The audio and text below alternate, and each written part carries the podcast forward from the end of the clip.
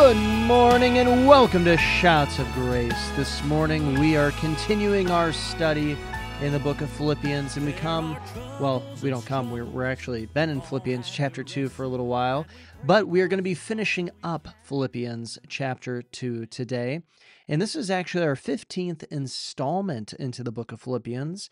And I, I'm excited to look at this because I let me tell you, there is a whole lot more that we could be looking at. And I'm kind of surprised that we are already 15 into the study into the book of Philippians. Uh, I wasn't exactly sure uh, if we'd be able to go uh, full month out on this or not, but it looks like we're going to be able to probably do that because there's a ton packed in Philippians 3 and Philippians 4. And to tell you the truth, uh, I could have done more on Philippians 1 and Philippians 2. Um, but Let's get into Philippians chapter 2, and we're going to finish it up today. And we're going to be looking at specifically the example of Epaphroditus. And so let's uh, let's read here Philippians chapter 2, starting in verse 1. Therefore, if there's any consolation in Christ, if there's any comfort of love, if any fellowship of the Spirit, if there's any affection and mercy, fulfill my joy by being like minded, having the same love, being of one accord, of one mind. Let nothing be done through selfish ambition or conceit, but in lowliness in mind, let each esteem others better than himself. Let each of you look out not only for his own interest, but also for the interest of others. Let this mind be in you, which was also in Christ Jesus, who, being in the form of God, did not consider it robbery to be equal with God, but made himself of no reputation, taking the form of a bondservant and coming in the likeness of men. And being found in the appearance of a man, he humbled himself and became obedient to the point of death, even the death of the cross. Therefore, God has highly exalted him and given him a name which is above every name that at the name of Jesus every knee should bow of those in heaven and those on earth and those under the earth, and that every tongue should confess that Jesus Christ is Lord to the glory of God the Father. Therefore, my beloved, as you have always obeyed, not as in my presence only, but much more in my absence, work out your own salvation with fear and trembling. For it is God who works in you both to will and to do for his good pleasure. Do all things without complaining or disputing, that you may become blameless and harmless children of God without fault in the midst of a crooked and perverse generation, among whom you shine as lights in the world, holding fast to the word of life, so that I may rejoice in the day of Christ. Not that I have run in vain or labored in vain. Yes, and if I am being poured out as a drink offering on the sacrifice and service of your faith, I am glad and rejoice with you all. For the same reason, you also be glad and rejoice with me.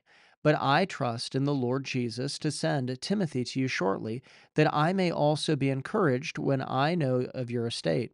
For I have no one who is like minded, who will sincerely care for your estate, for all seek their own, not and not the things which are of Christ Jesus. But you know his proven character that as a son with his father, he served with me in the gospel. Therefore, I hope to send him at once, as soon as I see how it goes with me.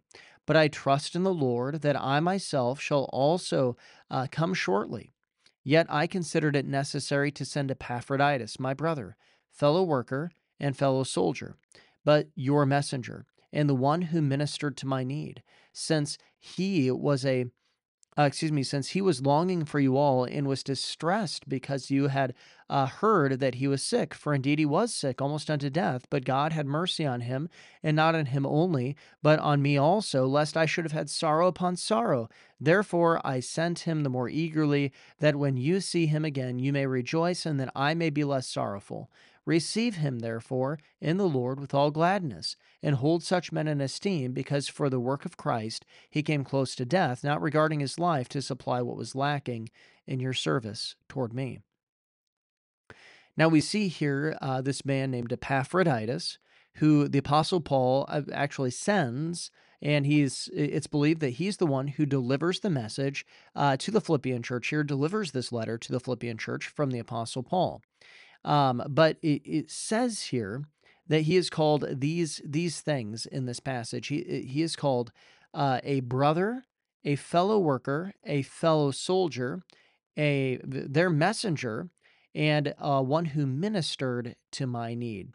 And, and we see here these five elements that are just absolutely important to pick up from Epaphroditus that we should be applying to our own life as well as it's one of those things uh, or one of these things that we could really learn from um, as we go and we look at this here. And this is uh, just incredible to see with Epaphroditus, this example that he goes and gives. The first one is is that he is called a brother. In fact, the apostle Paul says, "My brother." Now, this is how we ought to treat our brothers and sisters in Christ. We ought to actually be brothers to them. We also ought to, you know, be part of the family of God. We need to recognize that. And that means that we need to have allegiance and loyalty to these people whom God has placed in your life. Your your local church is a family of families. And you need to understand that it is a family of families and treat it as a family of families. And you need to be investing in that local church. You need to be going and doing this with your time, with your energy, with your effort, and you need to be going and investing in this so that it is like a family that you can go and say that they are truly my brothers in Christ. You ought to be going and doing life with these people. And that's what the Apostle Paul is going and saying of Epaphroditus. He's my brother. There is there is a loyalty that is to Epaphroditus. There is an allegiance that me and Epaphroditus have. We're on the same team. You know, I've got two two sons. Uh, Timothy or Timothy. I don't know my own son's names. Look at this here. I got Thomas and Henry. Thomas and Henry. And one thing Thomas and Henry like to talk about is who's on daddy's team and who's on mommy's team for that day. But what we always go and remind Thomas and Henry is that mommy and daddy are on the same team. So therefore, they're all on the same team. We're one family. We're on the same team. We're, we're striving together. And that's what it means when you're going and saying that you, you're a brother in Christ. You're a family. And as a family, you're going on the same team to working for the same cause, for the same goal, and you have a fellowship that is incredibly, incredibly close. And that's what the Apostle Paul is going and saying about Epaphroditus. And that's the type of relationship that you need to be striving for within your local church. The, the next one we see here is that he says, My fellow worker. You see, it's not just a unity and going and saying, Look, I have fellowship with this person, but then there also needs to be a fellow workership. I don't know if workership's a real word here, but it's one of these ideas that you need to be going and working together. You know, it's not just that you're together in fellowship, but it is then that you turn that fellowship into a specific effort in an effort for the gospel that you're going and you're working together to go and to spread the gospel there's there's many different ways that somebody could go and spread the gospel i think of uh, just recently going and working in a, a children's ministry over the summer and there was a, a stage that was there. You know, there are people who came together and set up that stage and built that stage. There, there were props. There were people who went and bought and brought the props. There were uh, soundtracks and videos that were used. There, of, of course, were people who were going and doing the skit. There were people who were going and sitting with the children. There were people who were going and doing the music. There were people who were going and doing all, all of these things. And all of this effort, doing sound, doing uh, audio and video, all these kinds of things, all these things accumulate and they come together as fellow workers. All these people come together as fellow workers. What for? To see children get saved so that children can hear the gospel of Jesus Christ and get saved. You need to go and to have this idea of being a fellow worker. And this is so, so important. You need to be a brother, a fellow worker, and then it says something interesting here. It says a fellow soldier, a fellow soldier.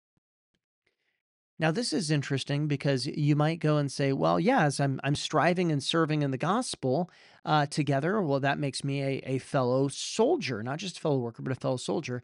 But when it comes to spiritual warfare, and this, of course, is where we're fellow soldiers, there is something to understand that these are people that you are going to stand up with against the powers of darkness, against evil, against Satan. And there's a couple different major ways and to get broad and in general that you can go and stand up. One is in the face of opposition. You know, when God puts a fellow Christian in your life and you go and you say, He's my brother, I'm working with him for the gospel, and then opposition comes from the enemy, it's your job to be a soldier, a fellow soldier, and to stand up with that person to stand up with and for that person. You know, I, I've stood up many times and, uh, you know, shared the gospel many times, stood up and proclaimed righteousness uh, in a public sphere. And, let me tell you, because I've heard this from many people who have gone and stood up and they've done the same things, maybe even a lot more than I have. But let me tell you what the most frustrating thing to hear is from somebody who is going and standing up. It's when you see a Christian who pulls you aside after the fact and they go and they say, "Oh man, I just I just really appreciate that that you stood up for Christ. I just really appreciate that you stood up for Christ. You know, I, I wish I could stand up for you, but but but you know, I, I I might lose my job or or I I'm this might happen, you know, I just can't say anything, but I really appreciate that you're standing up and doing that. And you know, you might think that man, that's good that they're saying that they appreciate that you're standing up and doing that. But it's that point when they come and it's after the battle, they're not standing up with you and, they're they're coming alongside and what they're saying is I appreciate that you're standing up so that I don't have to. But that's not actually what God prescribes. God prescribes that you become a fellow soldier that you're like Epaphroditus and you go and you find these people and you say, I will stand up with you. I will stand up. When, when opposition comes, you understand something. I have your back. I'm right here beside you, standing for the same righteousness, proclaiming the same message, sharing the same gospel, because I am a fellow soldier. That's the attitude that you need to have. That's the the the, the what you need to have in order to be an Epaphroditus and to follow this example that Epaphroditus gives. The, the next way that you really battle and that you're a fellow soldier, and this is with spiritual warfare, I really believe it's battle it's battled in the area of prayer. And so this means that you're coming together and you're praying with and for these people in your life. Now, this is incredible because this would seem obvious, all these things, if we just stick with this idea of brother. But the Apostle uh, Paul, as he's going and writing this, of course, under the inspiration of the Holy Spirit, it's it's a message that is incredibly important to proclaim. Look, we're all going to go and say the Sunday school answer, this is my brother in Christ. But what does that mean? Well, it means that you're going to labor together. You're going to be a fellow worker. It also means that you're going to fight battles together it means that you're going to be a fellow soldier. And then he comes and he says this, but your messenger. Epaphroditus was a messenger to the Philippian church.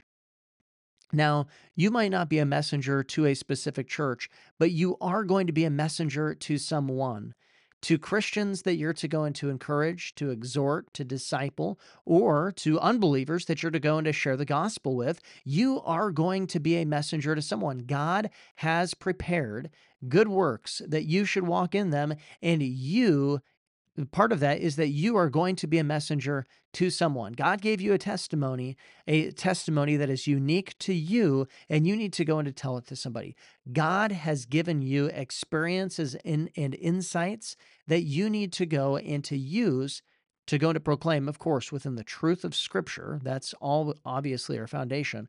That you go and you are to proclaim somebody who needs to relate to what you have gone through in order to hear that exact same truth that is in Scripture, but you are the one who is to be the messenger. God has given you somebody to be the messenger to. And in order to fulfill this example that Epaphroditus gives, he's a brother, he's a fellow worker, he's a fellow soldier, and he's also a messenger to specific people. This is what you need to be. This is what you need to be. And the last one that the Apostle Paul goes and says is that he says, in one who ministered to my need. You know, God is going to give you people in your life that you are to go and to minister to. It, it, it, might be to different varying degrees. Obviously, Epaphroditus really ministered to the Apostle Paul because he goes and he gets sick and he almost loses his life. And God says, Look, or Paul says, Look, God had mercy on Epaphroditus, but not on him only, on me also, lest I would have had sorrow upon sorrow. I mean, the Apostle Paul truly believes and, and is living like Epaphroditus is his brother. And it's because he's a fellow worker, he's a fellow soldier. He's a messenger who's being sent by the Apostle Paul, and he is a minister. He is going and ministering to the needs of the Apostle Paul. God has given people in your life that you are to go and to minister to their needs. You're to go and to invest in them and, to help them and to help in their ministry. Doesn't matter, by the way, if you're listening to this and you have a major ministry, it doesn't matter. God has still called you to work inside of other people's ministries and you are to minister to them. That's the reality of it. God has connected all Christians together, and specifically, He puts you intimately with those within your local church. And he goes and he says, Look, you're to be a fellow brother, you're to be a fellow worker, a fellow soldier, you're to be a messenger, and you're to have people that you are to minister to because they need you. I put you there so that you can fulfill their need. The question comes Are you going to take the challenge of being an Epaphroditus? Are you going to go and to actually treat your fellow Christians like the family of God? Like that you and them are actually family? Are you going to treat them like a fellow worker and get your hands dirty for the work and the sake of the gospel? Are you going to be involved? Are you going to serve in your local church? Are you going to be a fellow soldier? Are you going to stand up with them when the when opposition comes? Or are you just going to come in afterwards and say, "Hey, I'm glad you stood up. Thank you." No, stand with them. Stand with them. Are you going to get down in your prayer closet, pray with them, and pray for them?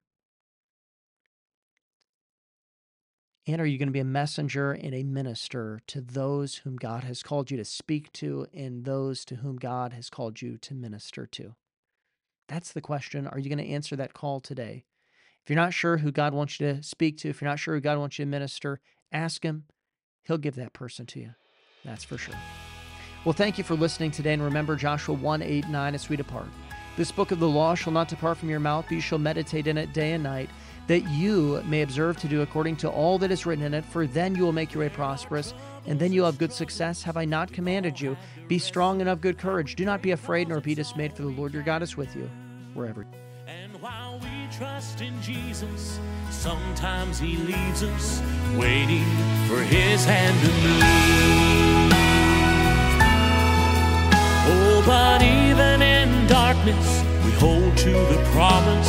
There's nothing we can't overcome.